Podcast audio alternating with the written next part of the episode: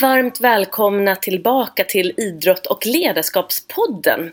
Och idag intervjuar jag Jamina Enedal som är Sveriges första världsrekordhållare i fridykning. Hon är föreläsare, musiker och organisationskonsult bland annat. Vi pratar eh, en hel del också om mental träning då Jamina är licensierad mental tränare. Så vi pratar en hel del om hur man eh, jobbar med just mental träning inom idrotten men också hur man kan jobba med det inom näringslivet och i egentligen alla områden. Eh, jag träffade Jamina för första gången ungefär för ett år sedan när jag var på en föreläsning som ledarna höll. Och eh, då pratade hon om ledarskap och jag blev verkligen träffad av hennes kloka ord kring ledarskap både i hur du leder dig själv och hur du kan leda organisationer. Och eh, Jamina har också skrivit en bok som heter Under ytan som jag verkligen kan rekommendera om du är intresserad av att dels eh, läsa om hennes resa mot sitt världsrekord i fridykning men också för fantastiska råd kring personlig utveckling och hur du hittar din inre röst. Så det var ett väldigt spännande samtal och jag hoppas att du kommer njuta av det här lika mycket som jag gjorde. Och stanna som vanligt gärna kvar på slutet där jag eh, eh, sammanfatta lite grann mina re eh, reflektioner då från avsnittet. Men eh, det är bara att njuta och eh, lyssna och eh, nu kör vi!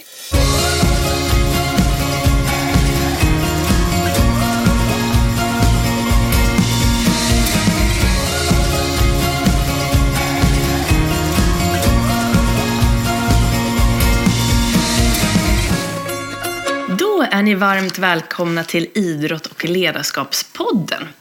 Och eh, idag har jag med mig Jamina Enedal som är Sveriges första världsrekordhållare i fridykning i grenen dynamisk apné utan fenor.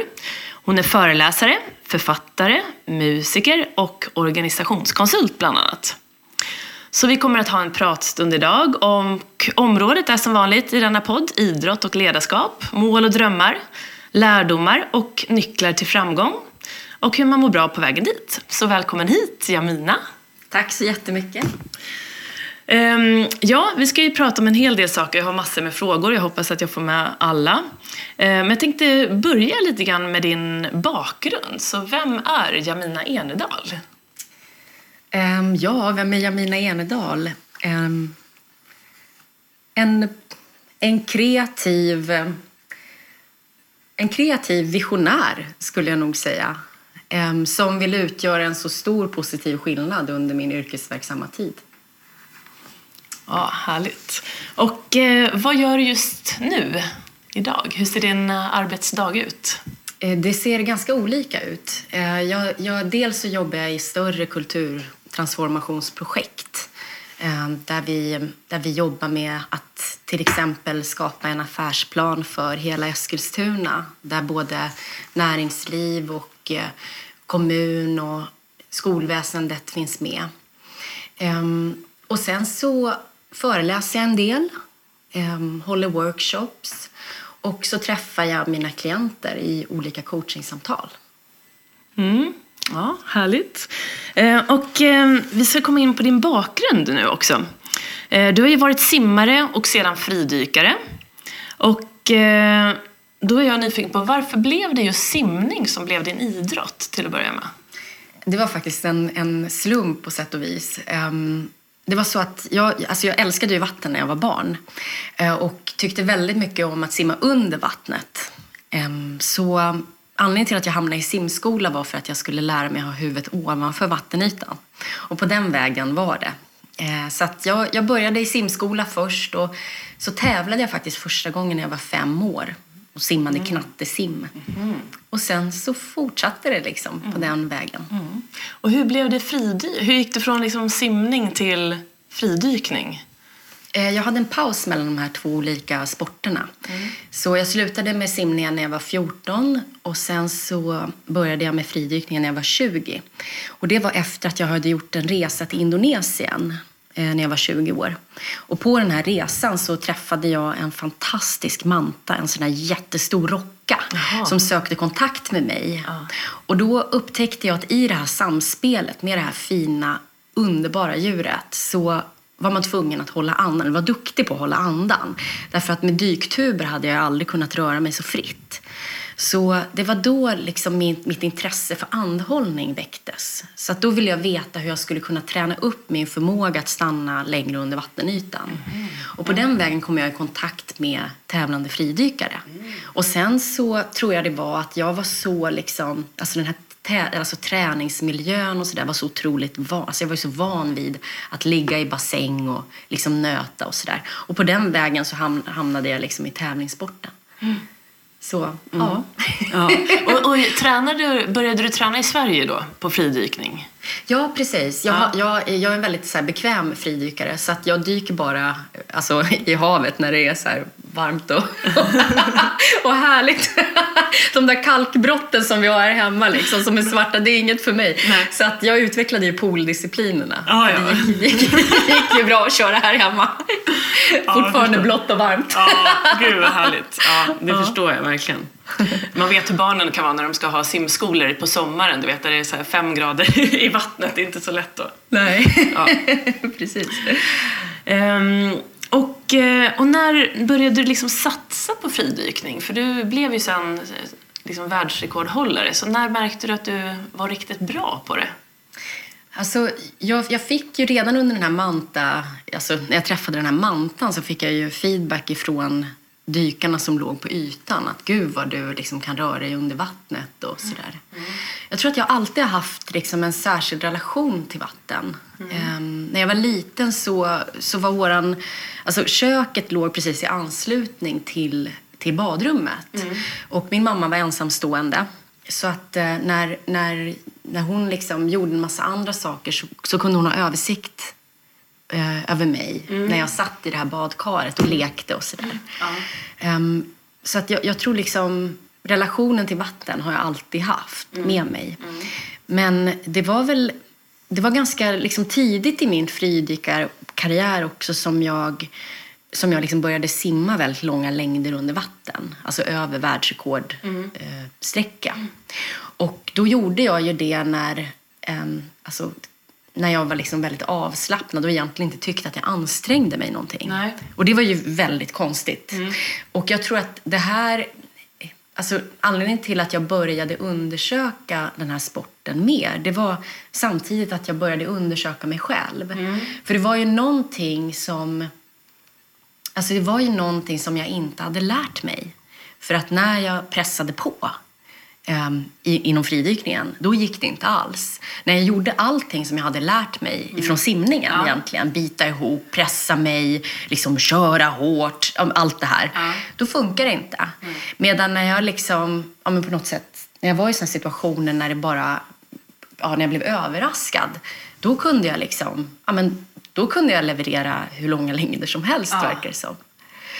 Um, så Ja, det är lite svårt att säga exakt när, men det var ganska tidigt som jag upptäckte ja. de här sakerna och blev väldigt nyfiken på det här, vad som händer på insidan mm. utav mig själv mm. och vad det är som gör att jag lyckas eller inte. Ja, just det. Så då, om man pratar hur du tränade, om man tänker fysträning då kontra teknikträning och mental träning, hur såg den mm. träningen ut? Mm. Det som hände var att jag, alltså jag, jag tränade väldigt integrerat. Mm. Så om man tänker sig att det traditionella är alltså att man delar upp det så tänkte jag att alla fyspass jag gör så tar jag med mig teknik och en bra mental mm. inställning. Mm. Så, att, så att någonstans att köra ihop det till ett, en helhet där alla, alltså där någonstans man lika gärna kan träna liksom att överkomma rädsla när man står på ett dansgolv ja. som när man är i en tävlingssituation i fridykning. Um, där man lika gärna kan skapa positiva målbilder när man ska lyfta i bänkpress som när man står på, eh, på, liksom, på, på startlinjen. Mm. Um, när det gäller just inom fridykning. Så, så jag tror att jag började liksom leva min träning Alltså, och integrera min träning alltså menta, min mental träning framför allt, liksom i allting som jag gjorde. Var det någon som inspirerade dig till det? Eller hur kom du, på, hur kom du in på just att den här eh, mentala träningen på det sättet? Kom det från dig eller var det någon du hade i din närhet som höll på med det? Eller? Mm. Eh, Min, min sambo eh, gick, eh, höll på att läsa på GIH precis just då. Och parallellt med det här då, så när han läste så jobbade jag som lärare i, i skolan och, och hade hand om en klass em, som hade ganska... Ja, men det, det hände mycket saker i den där klassen och de, det var väldigt många otrygga barn em, och sådär. Em, så att min, min målsättning var ju att liksom skapa du vet, ordning och lugn och, och, och så. Och, och då var jag egentligen inne på att jag skulle fortsätta utbilda mig som ingenjör. Men då när Mikael, min sambo, såg mig i interaktion med de här barnen så sa han så här, men Jamina, du ska inte bli ingenjör. Du ska jobba med människor. Och jag har träffat jättehäftiga personer här under min utbildning. Bland annat Lars-Erik Unestål. ehm, som, liksom, som jobbar med någonting som kallas för coachning. Du ska ju bli coach, Ja. sa han. Ja, coolt! Ja, så på den vägen var det. Och då fanns ju inte heller, alltså då var ju inte coachingen etablerad på det sätt som det är nu och utbildningarna var inte så, alltså ja, inte lika liksom tillgängliga. Så att ehm, då fanns den här mentala tränarutbildningen där också coaching var en del utav, Av, liksom, av utbildningen. Så på den vägen var det. Och, och när var det här? Vilket år, kommer du ihåg? Ja, det här var ungefär 2002. Mm, just det. Ja. Ja. 20, ja, 2001. Ja. Ja, omkring 2000, 2001, 2002. Ja. Ja. Vad spännande. Ja. Ehm, och ehm, hade du några, liksom som ung simmare där, jag tänker både när du simmade vanlig simning men sen som fridykare, dykte, dök det upp någon vision eller några drömmar sådär som du eh, började sen jobba efter eller? Mm. Alltså jag, jag, jag hade drömmar som simmare. Att jag skulle bli en av världens bästa simmare. Det ville jag verkligen bli. Jag kommer ihåg en, en fest som jag var på där jag satt med en man eh, som, som liksom intervjuade mig. Han drev många företag och sånt där och frågade. Och då kommer jag ihåg det att ja, men liksom, ja, jag satsar. Jag vill gärna liksom, Ja. nå världseliten. Ja.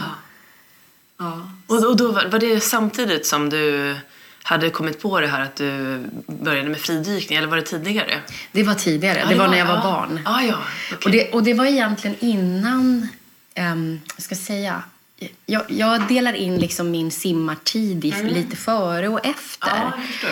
För att någonstans, alltså innan jag kom in i liksom hela den här prestationsmiljön, eller liksom det, det här liksom elitsatsandet, så, så var min simning alltså väldigt, vad ska man säga, ja, det, var, det var mer på lek.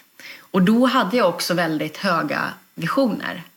Men sen när jag kom in i det här lite mer alltså satsande så var det som att mina egna visioner och drömmar tonades ner till fördel för alltså, det som man förväntas gör, göra.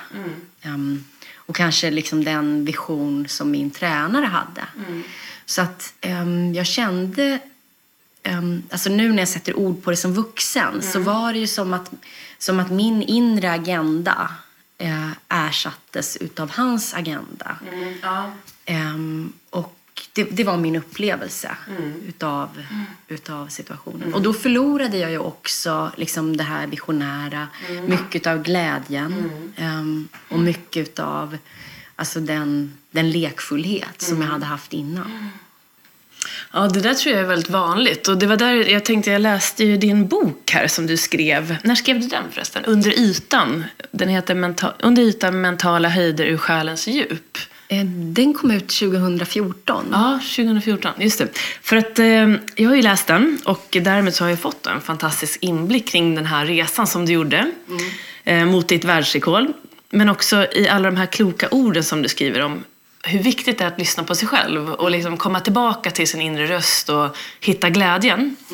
Så jag tänkte jag skulle bara, eh, för lyssnarnas skull, bara säga några fina citat som du har tagit med. För det finns ju både citat inför varje kapitel eh, och sen har du också efter varje kapitel ett dyk i dig, heter det. Där det är ett litet, några bra frågor som man kan ställa till sig själv. Och det är ju väldigt kraftfulla frågor upplever jag. Till exempel då, eh, vad drömmer du om? Vad är framgång för dig? Vem vill du bli? Eh, jag har eh, pratat lite om rädslor, vilka de är. Och eh, vilka yttre hot som man kanske upplever som kan hindra en från att nå sina drömmar. Och det här som jag tror många kanske har svårt för ibland, att säga nej. Och här, eh, ett bra sak här är ju till exempel att man, ett ja är att samtidigt säga nej till någonting och nej är att samtidigt säga ja till någonting. Och jag ska ta en till här. Jo, att eh, du skriver här, framgång tror jag är att överkomma de hinder man ställs inför i varje här och nu. Och boken är liksom fylld med sådana fantastiska, kloka budskap som också läsaren kan ta till sig när man läser den. Så eh, vad var dina viktigaste lärdomar under den här perioden? Um, alltså, på vägen till, ja, Tänker du till världsrekordet eller när jag skrev själva boken? Ja, jag, jag, tänker nog... Eh, det är ju så himla mycket såklart. Men jag tänker både liksom på vägen mot världsrekordet men också liksom... Eh, vilka, om du tänker nu även när du skrev boken, för den skrev du då efter såklart. Mm. Men tankarna är ju, du hade ju en dagbok som du skrev under tiden, visst var mm. det så? Ja. Och den har du då tagit med här i boken. Precis. Så man får följa din resa där. Ja. Så, ja men... Ja, det, det, Bara generellt? Mm. Ja.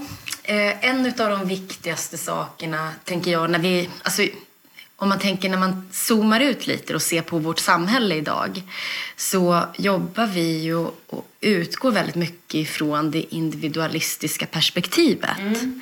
Men jag tror att för att verkligen må och fungera bra så det finns ju ingenting som är så värdefullt som andra Alltså att ha riktigt bra, härliga, underbara människor omkring oss. Och det finns ingenting som är så värdefullt om man tänker via en prestation som, man vet, som att veta. Alltså att verkligen både veta intellektuellt men kanske framförallt känna alltså inom sig att oavsett hur jag presterar i den här situationen så är jag älskad, accepterad och det spelar ingen roll mm. hur det här går mm. egentligen. Mm. Därför att det viktigaste i livet, det kommer finnas oavsett hur den här situationen blir. Mm.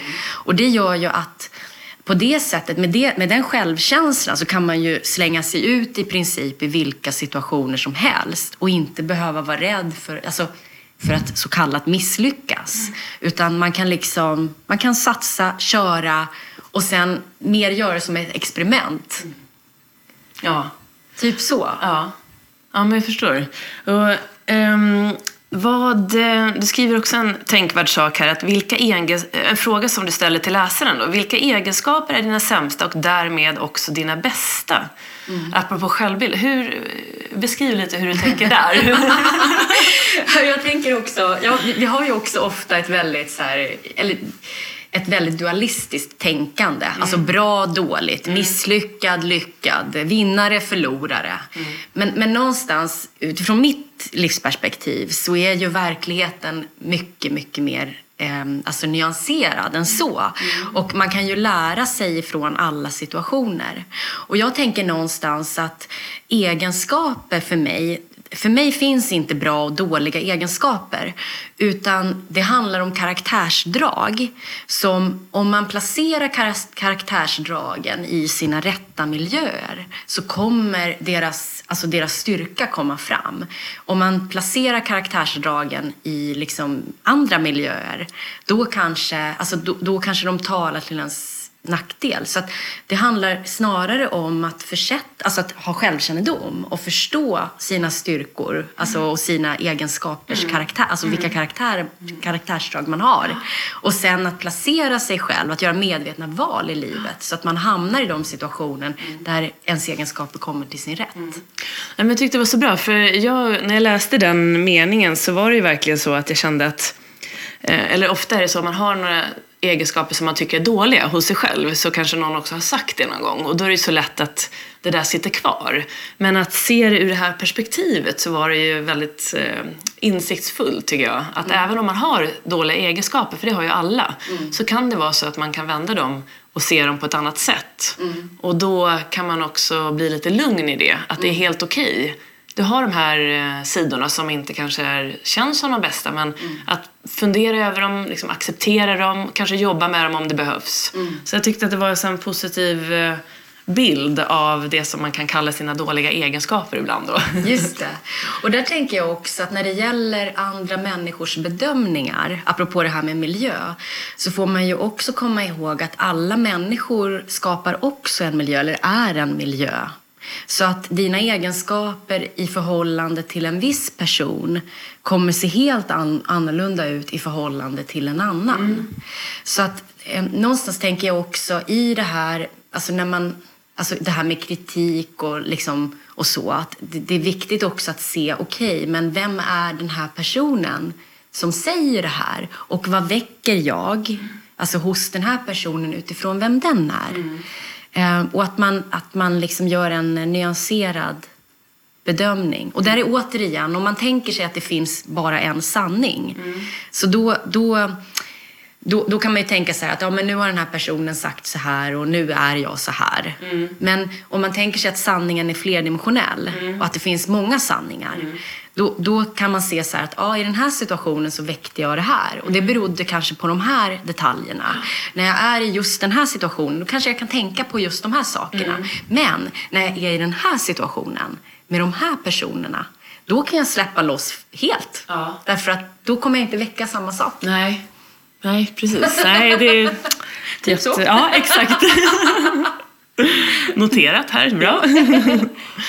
um, Ehm, eh, jag undrade också det här med, vi, vi, vi har ju pratat om det lite grann, men just hur du jobbade med ditt mål och din vision om världsrekordet under den här perioden.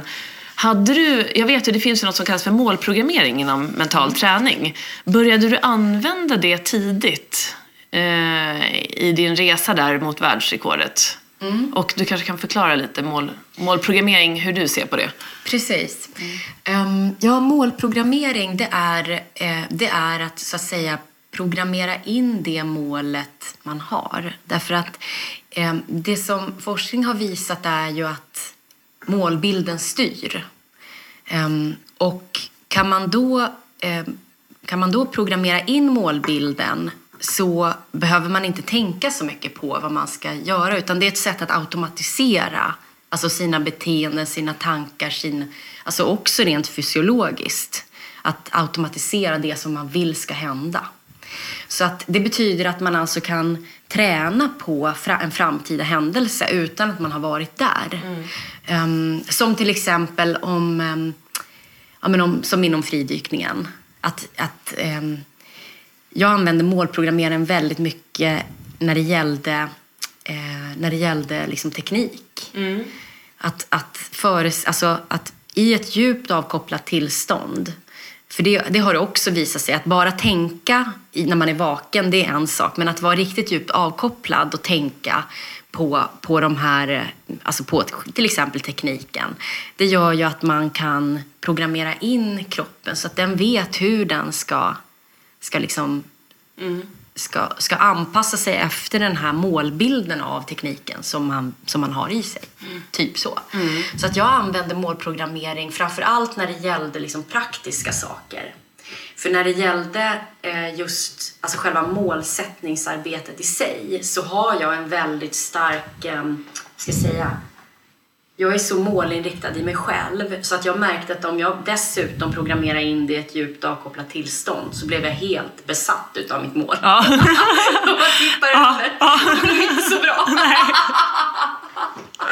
så, ja, ja. Men däremot när det gällde, det finns ju andra delar som handlar om um, om självkänsla till ja. exempel. Och de delarna tränar jag ju de tränar jag fortfarande. Ja. Och också det här med progressiv avslappning när man spänner och slappnar av mm. för att hitta en ny grundspänning. Mm. Alltså en ny, en mer avslappnad spänningsnivå i sin mm. vardag, i sina mm. muskler. Mm. Det är också någonting som jag använder fortfarande.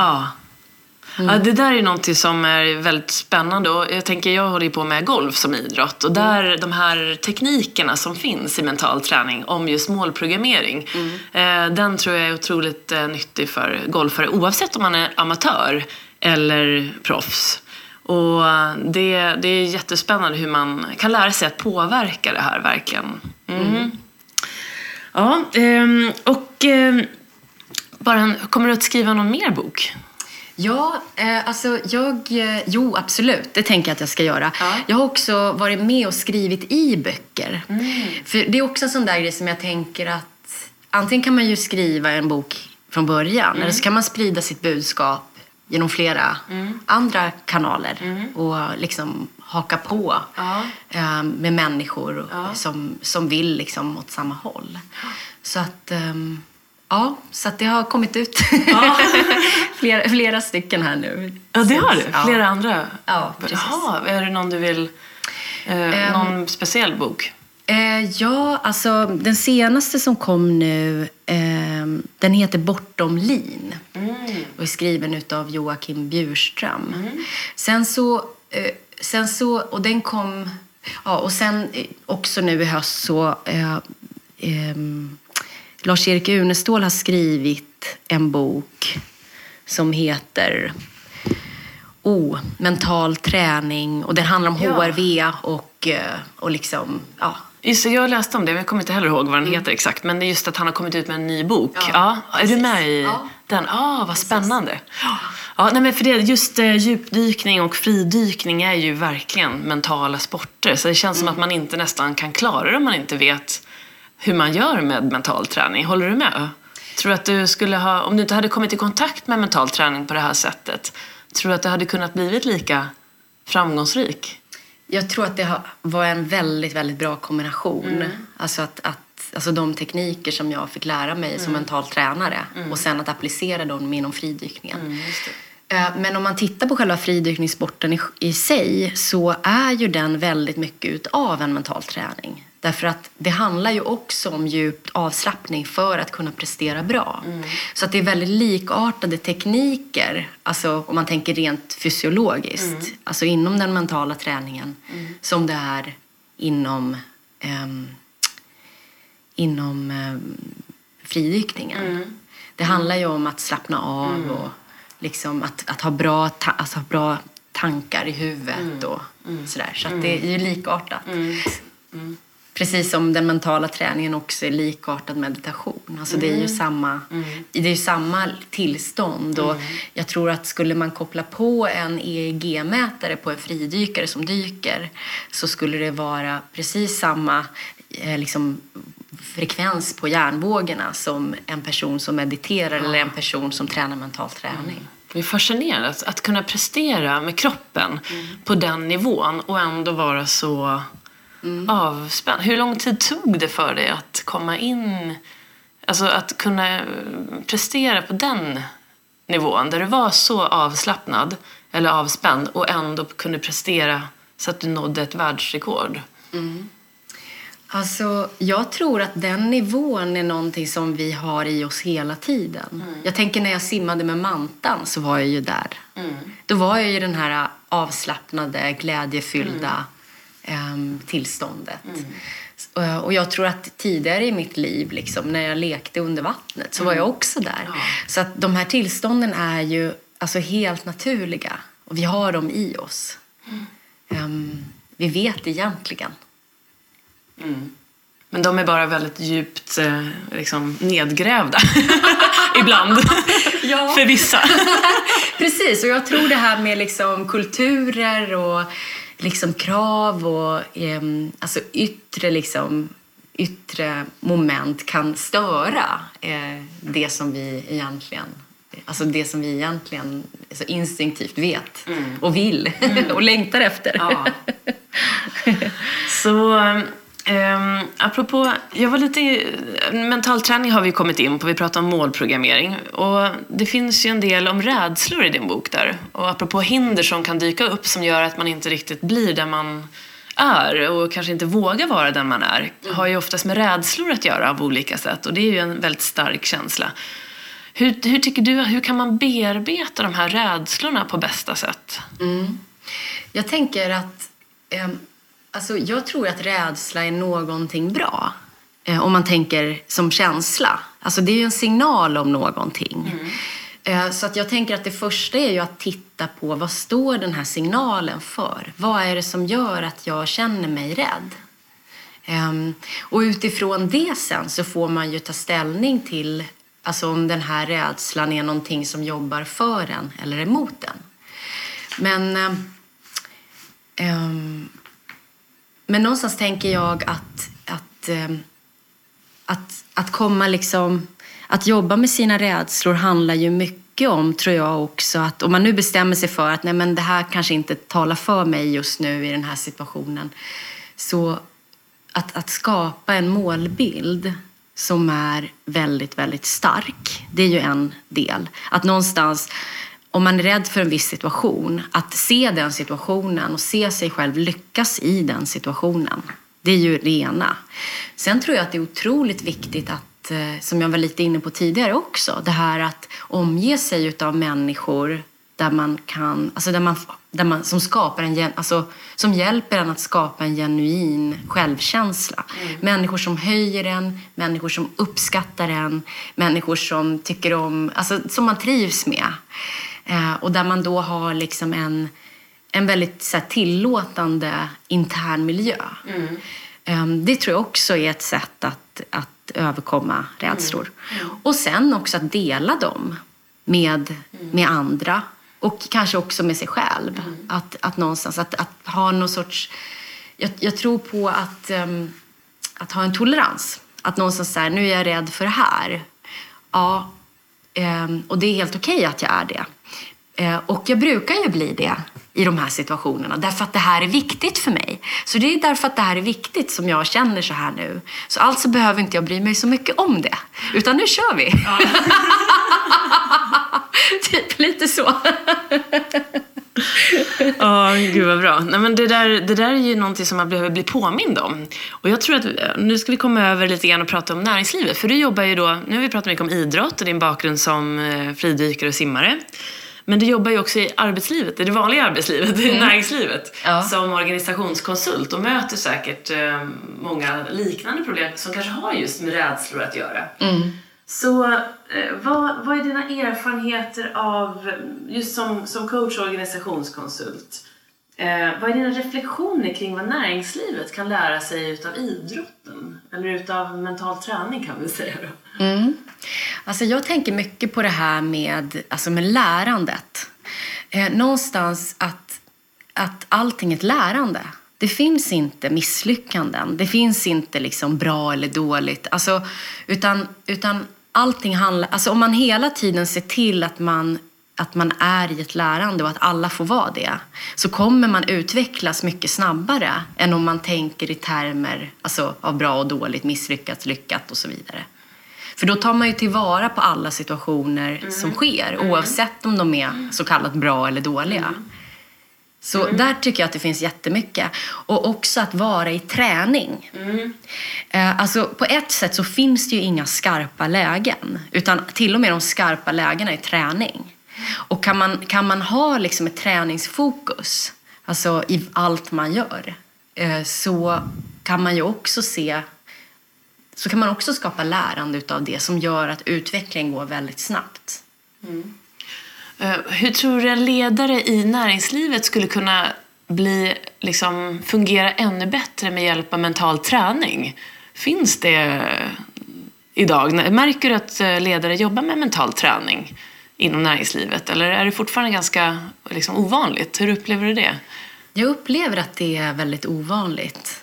Ehm, men jag tror ju att, och det finns det också forskning som, som visar att ledarens föreställningar är ju helt avgörande för hur man lyckas med sin personalgrupp. Om jag förväntar mig vissa saker eller om jag har liksom eh, så, så, så, så är sannolikheten liksom stor det blir så. Oavsett om det jag förväntar mig är negativt eller positivt. Mm. Därför tror jag att det här att jobba med sin, sina egna, eh, vad ska man säga, både liksom, alltså, alltså framförallt positiva föreställningar, tänker jag. Eh, För att se, okej, men hur kan jag stärka mig själv och min organisation ännu mer utifrån de styrkor jag har? Och sen också se, okej, men här, här är det kanske delar utav mig där jag behöver liksom komplettera eller jag behöver överkomma vissa föreställningar jag har.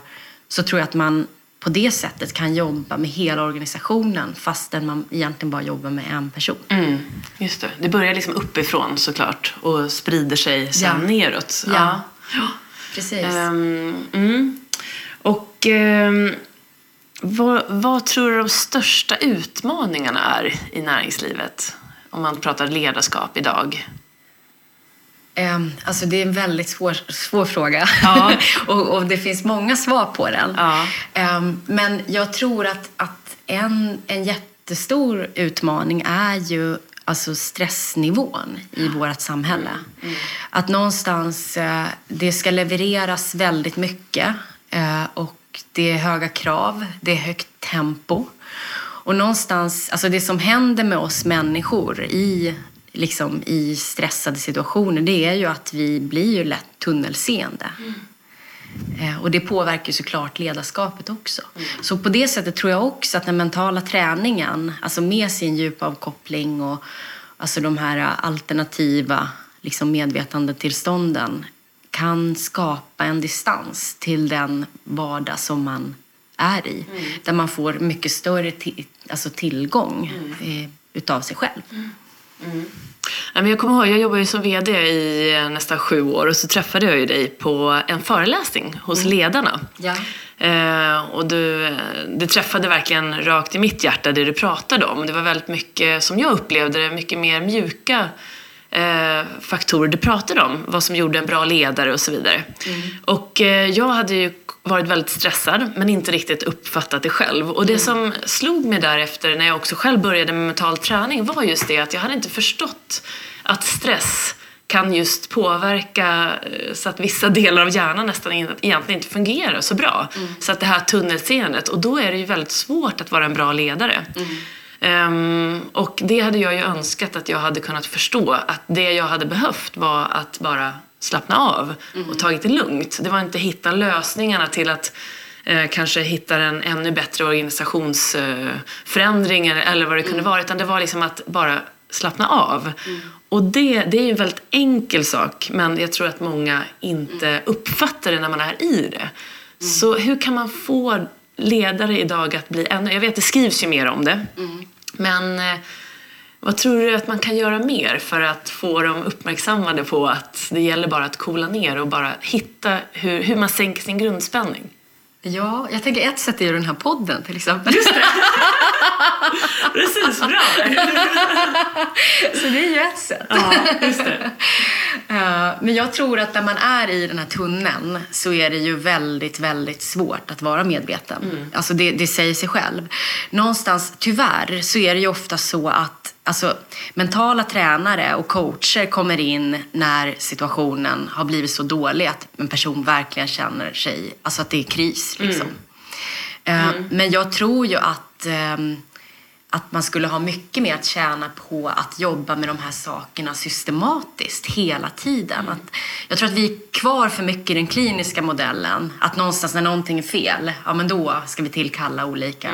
Men någonstans om man tänker på ett fotbollslag till exempel så är det ju så att det är otroligt mycket lättare att slå... Om man, låt oss säga att man har en, anlitat en mental tränare när det går riktigt dåligt eller man upplever en kris. Och sen så gör man liksom revansch och man liksom tar de där, eh, ja men vinner SM eller någonting sånt.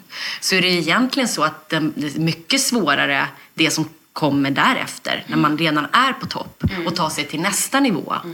Så att e- egentligen borde ju de mentala tränarna komma in när det går riktigt bra. Just det. För det är då utmaningen är som störst. Nej, precis. Det blir ju lite problemorienterat.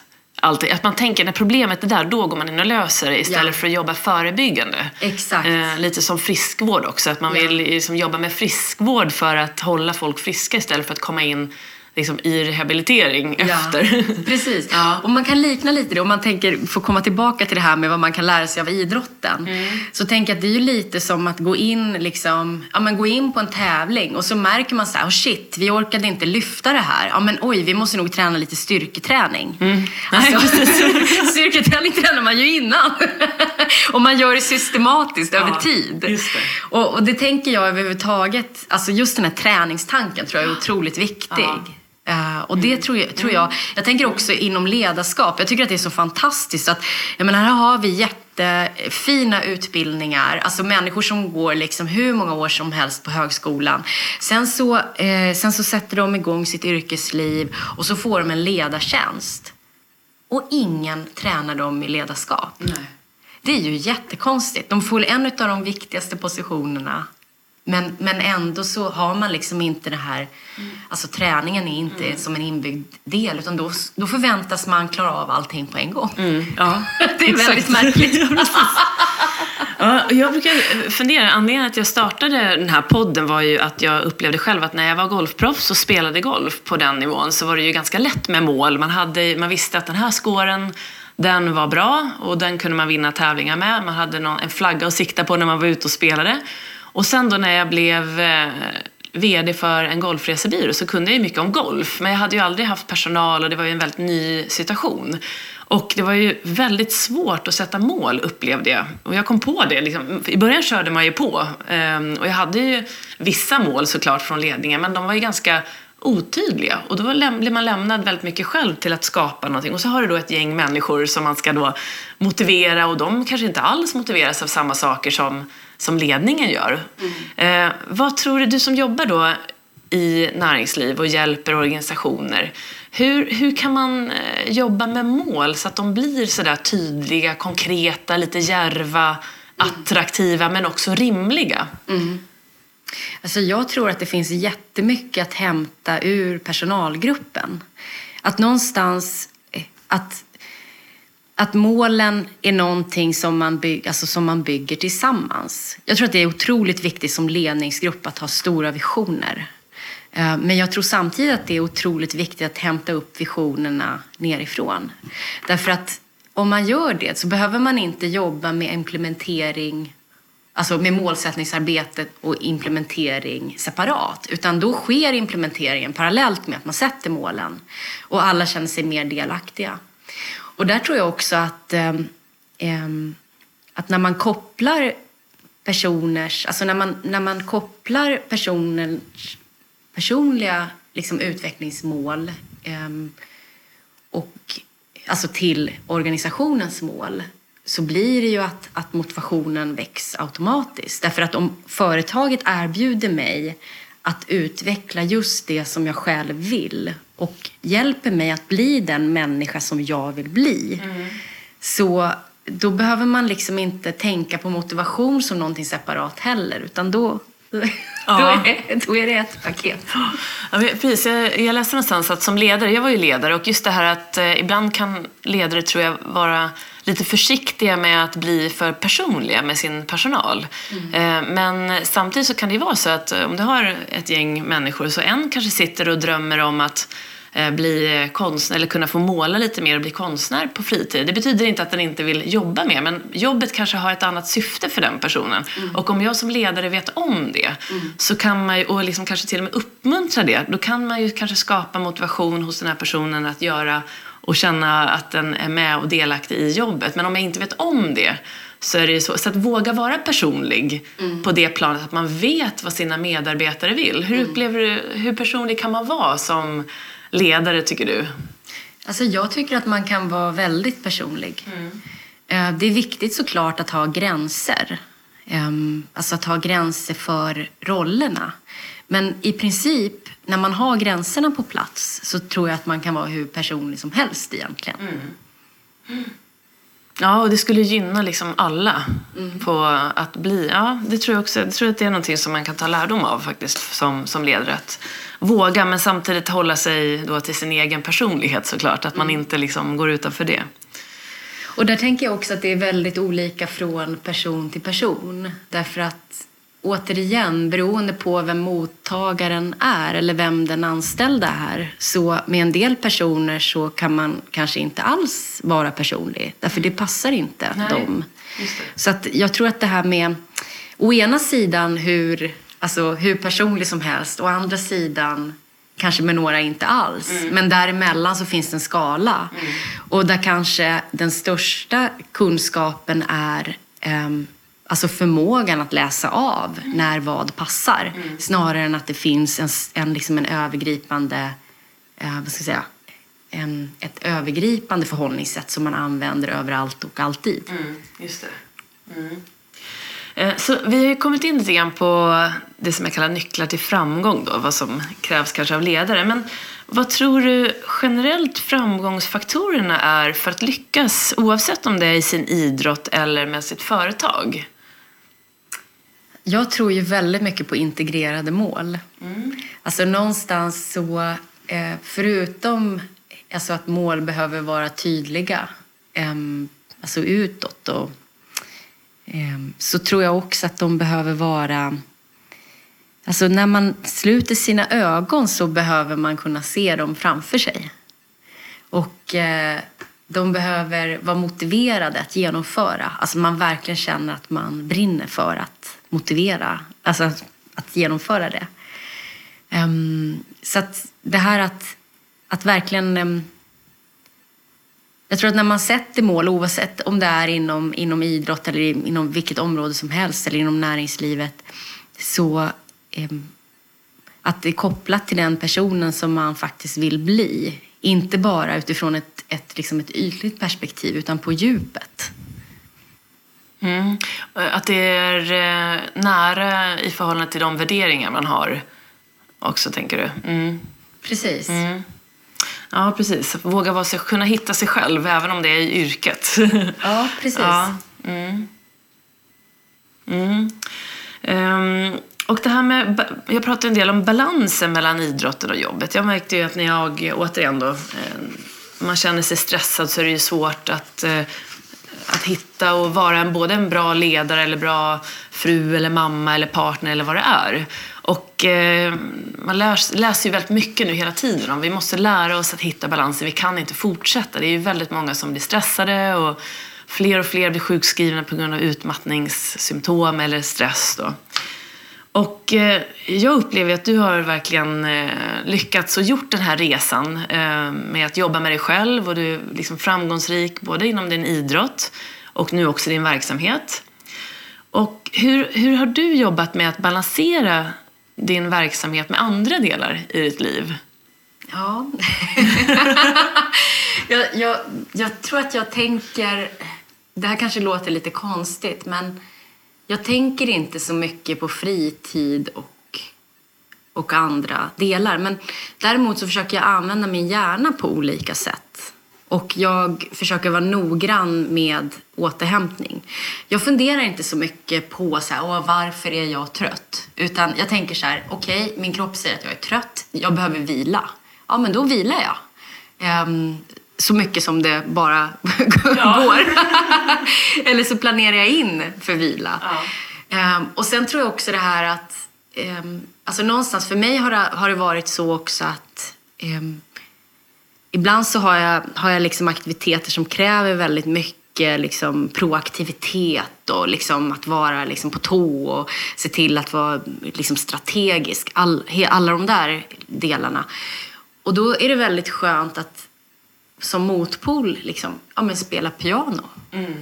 Så att någonstans så tror jag att ja, men, olika delar, alltså att, att, ha, att blanda upp livet med olika aktiviteter, göra olika saker som blir en vila åt varann. För precis på samma sätt om jag har suttit och komponerat, om vi säger det, så, så då är det ju väldigt, då kan det ju vara väldigt avkopplande att ja, men, gå ut och springa. Alltså någonstans så tänker jag att, och, och samma sak om, om, om jag har varit eh, liksom i, eh, alltså i väldigt djup avkoppling, ja men då kanske det är det där strategiska som blir en bra motpol till det. Så någonstans att, att, liksom att, att växla mellan de här olika delarna har ju varit en, alltså, har varit ett sätt för mig att hitta balans. Mm, ja, men jag förstår. Och just det här som jag också läste nu, man har läst mycket böcker sedan jag slutade som VD, men att, eh, att vila, det är inte bara att inte göra någonting, eller det kan vara det, men det är också att göra något annat.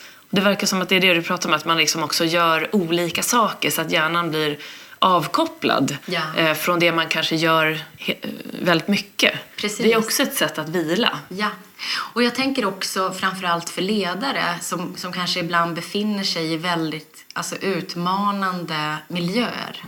Så tror jag också att det är viktigt att, alltså, att värna om de här miljöerna där, som är, alltså, där man kan vara verkligen 100% accepterad. Alltså där man någonstans får, får vila i liksom den personen man är. Att man omger sig av genuina, eh, kärleksfulla, ärliga människor. Som också vågar utmana en och ifrågasätta om man är om man skulle vara på väg åt fel håll. Just det. Men det, en fråga som slår mig här nu det är att jag eh, coachar också en del personer nu och det är väldigt vanligt att de som jag coachar upplever att de inte får bekräftelse från sin chef. Och det känner jag igen från min roll också. Jag saknade det och jag sökte hela tiden den här bekräftelsen. Men jag upplevde inte att jag fick den. Men så här i efterhand kan jag ju förstå att det har ju väldigt mycket med mig att göra också. Men vad kan man, eh, apropå det här med balansen, att, att må bra och ha genuina bra människor runt sig som vågar vara ärliga och sådär. Ibland är det ju inte så på arbetsplatsen för att Nej. chefen kanske inte vågar eller man, jag själv kanske ställer fel frågor, vågar inte fråga och så vidare. Vad kan man göra i sin, liksom, i sin eh, relation till sin chef om man inte upplever att man får den där bekräftelsen då som man så gärna vill ha? Vad tror du där? Jag tänker att det finns tre stycken delar i det. Alltså det ena är ju förstås eh, alltså relationen till chefen. Ehm, och, och där så kanske man får, får beskriva hur, hur man känner, alltså som ett första steg och vad man har för behov så att alla, alla parter vet och så att man också får chans att bemöta, bli bemött i det. Ehm, men sen tänker jag också att eh, det här med relationen till sig själv, det är ju en annan del. Att någonstans, hur kan jag bekräfta mig själv? Och hur kan jag se till att jag själv får också bekräfta, alltså att bekräfta det som jag gör?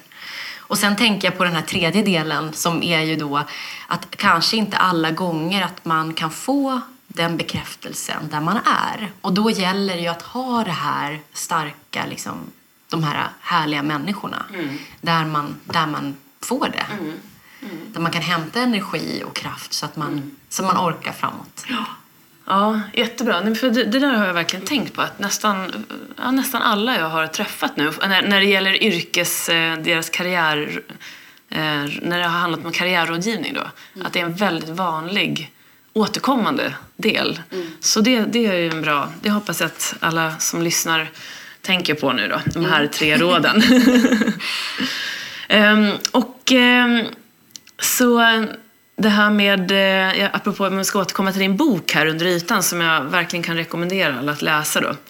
Eh, så finns det ju ett kraftpaket på slutet. Och eh, i början av den så står det ett citat och det är att skapa förutsättningar för att höra den inre rösten där under ytan är detsamma som att skapa förutsättningar att kunna bli den man har potentialen att bli. Och där tänker jag just att, att skapa förutsättningar för att höra den inre rösten. Hur kan man jobba med det för att fortsätta våga stanna upp och lyssna på den där, det där man har inom sig? Ja. Ehm, jag tror att det första är kanske att, att bli medveten om att den finns. För jag tror att alla människor kanske inte tänker så. Att vi har röster som... Alltså, det låter, en del kanske, när jag säger så, jag hör bara själv att en del tänker så här, "Ja, men gud, det är ju bara sjuka människor som har röster i huvudet.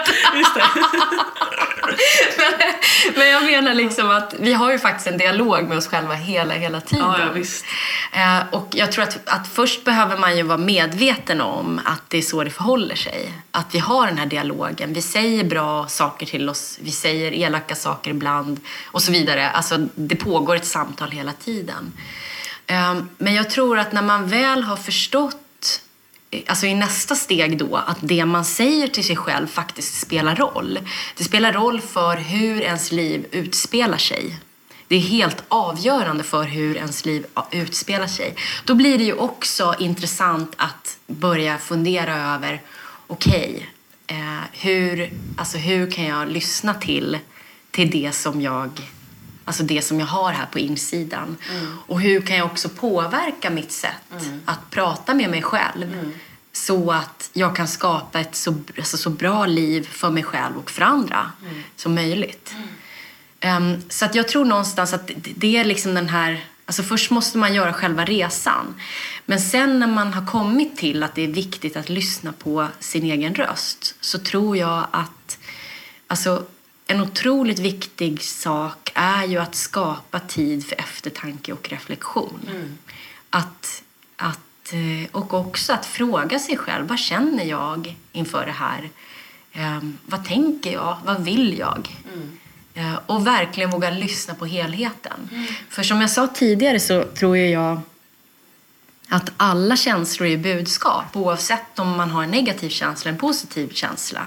Och man kan alltid utvecklas. Om man, om man, när man förstår sina egna budskap så har man utvecklats bara i det. Mm. Och sen i nästa serie så kan man ju också utveckla budskapen så att de blir mm. ännu bättre. Mediterar du ofta? Um, jag mediterar periodvis. Mm. Um, gör jag. Men i yogan så blir det ju meditation ja. eh, alltså varje gång. Så jag kör ju, ja, ja, jag vet inte, vad är ofta? Det kanske blir en par gånger i veckan. Ja. Vilken eh, yogaform håller du på med? Ashtanga-yoga. Ja, just det. Och, och, finns det någon annan träning du har i ditt liv? Som, alltså fysisk träning eller om man, ja, något ja. annat som du tränar? Ja, alltså nu har jag ju varit, jag har sprungit en del. Mm. Eh, jag tycker väldigt mycket om att springa. Mm. Men nu har jag varit lite skadad så, eh, så nu har jag fått ställa om till mer styrketräning. Mm, just det. Men jag kör fortfarande eh, träning i bassäng. Mm. Framförallt under vinterhalvåret. Men min träning är väldigt, eh, alltså väldigt beroende av årstid. Mm, just det. Så att eh, på sommaren så blir det ju mer liksom paddling och löpning och Mm. Alltså swimrun och sådär. Ah. Och sen på vintrarna så blir det mer yoga och mer simning i bassäng och, mm. och så. Mm. mm. mm. Ja. Um, om vi tänker ut på framtiden nu. Vad mm. har du för egna framtidsplaner? Alltså, jag skulle ju vilja eh, sprida den mentala träningen i stor skala.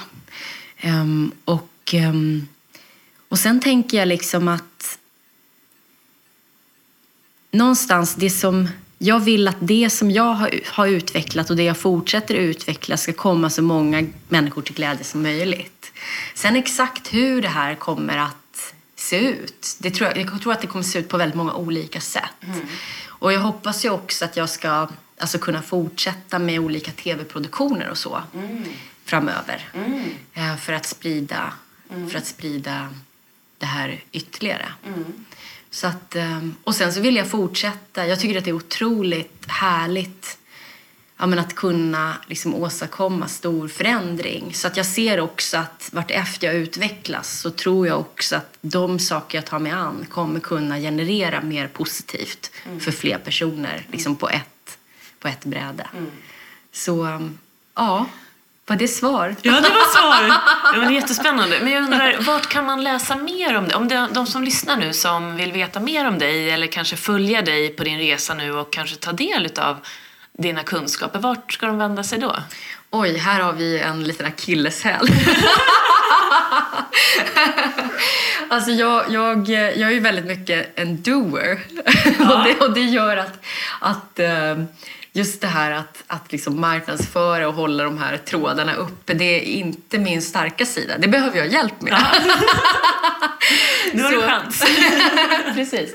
Nej, jag tänker att det finns ju en del, en del på nätet. Mm. Men eh, jag tänker att till att börja med så tror jag att boken är ett ganska bra sätt att ta mm. del av liksom, mitt sätt att tänka. Mm och så. Mm. Eh, sen så kommer det ju saker alltså hela tiden. Jag har en Facebook-sida som jag uppdaterar. Ah, vad heter den? Eller den heter bara som jag. Jamina Enedal. Jamina Enedal. Mm. Mm. typ så. Ja, men du, det, det där jag kommer att tänka på en annan sak. Nu ska vi se om jag hittar den som du har skrivit i boken. Om, om någonting om en, att hålla låg profil. Just det. Eh, kommer du ihåg vad du skrev där? Ehm, ja, just det. Jag, jag, tror, jag kommer inte ihåg exakt, men jag tror... se. Ja. Nej, nu har jag inte lagt någon sån här, ett öra där, men att man liksom, eh, ju mer fram, alltså just det här att eh, du är en person som har väldigt mycket kunskaper och som, när man träffar dig så vill man ju bara veta mer och höra mer. Och att eh, det kan hända att det här med marknadsföring, det kommer ju oftast av sig självt.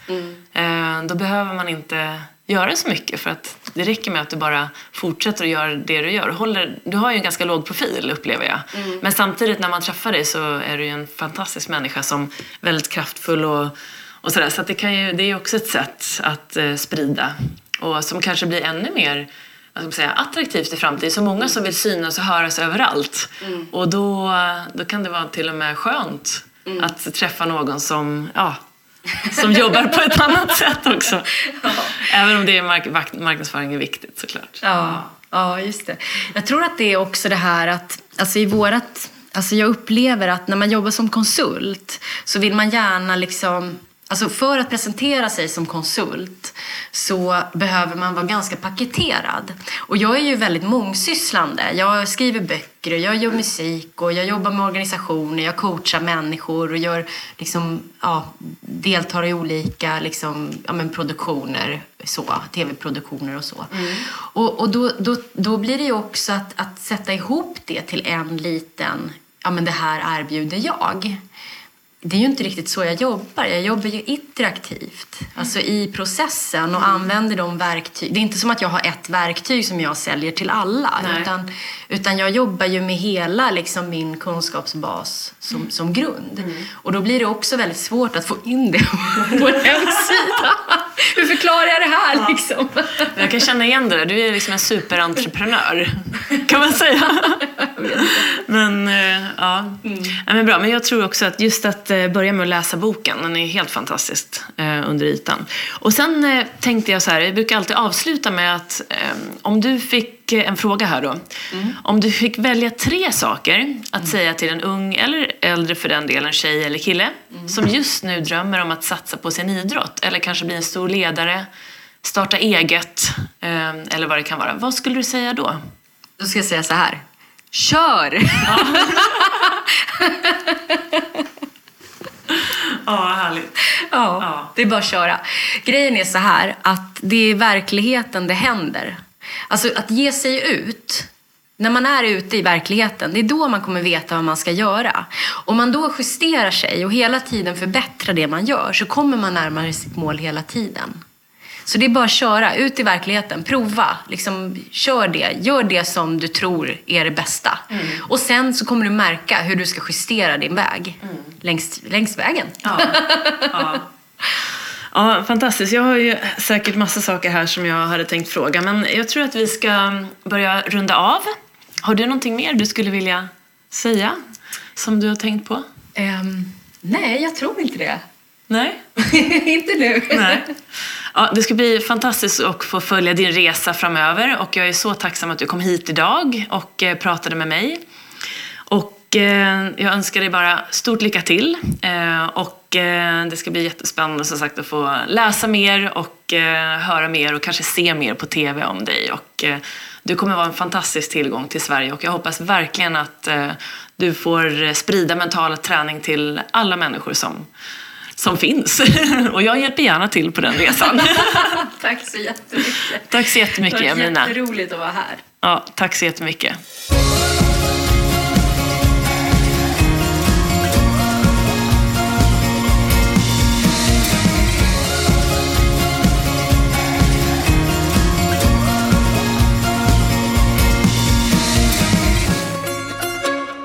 Har vi fått lyssna till eh, Jamina Enedal idag och eh, jag hoppas att du har njutit av alla kloka råd och eh, visdomar som jag tycker att hon delger oss i det här avsnittet. Jag tar med mig några saker eh, framför allt och eh, det ena är ju det här att eh, stanna upp och lyssna till sin inre röst. Alltså, du har svar på alla dina frågor inom dig själv. Det gäller bara att våga stanna upp och lyssna. Och man kan ju göra det på olika sätt. Ehm, jag tycker själv att meditation fungerar väldigt bra. Men att eh, bara ibland bara göra något, något helt annat som Jamina också gör, till exempel att om man har jobbat mycket med strategier så kanske man eh, sätter sig och spelar musik eller lyssnar på musik eller sticker ut och springer. Man liksom varierar det man gör så att man kopplar av på det sättet. Man gör något annat än vad man brukar göra. Det är också ett sätt att få kontakt med sitt inre så att man reflekterar helt enkelt. Jag tar också till mig det här med de här tre råden igen om bekräftelse. Att om du är en person som just nu kanske saknar bekräftelse från din chef eller kanske hemma så kan det vara så. Dels så har du ju med relationer med den personen att göra och det är bra att vara ärlig och öppen med hur du känner. Men det andra är ju att gå tillbaka till sig själv och fundera över vad det här beror på. Din egen självbild kanske behöver jobbas med ett tag och det är en färskvara det här med självkänsla, självförtroende och så vidare. Så att det går ju alltid att jobba upp och ibland är den lite svagare, ibland är den lite bättre och det påverkar såklart det här vikten av hur du upplever att du vill, behöver bekräftelse.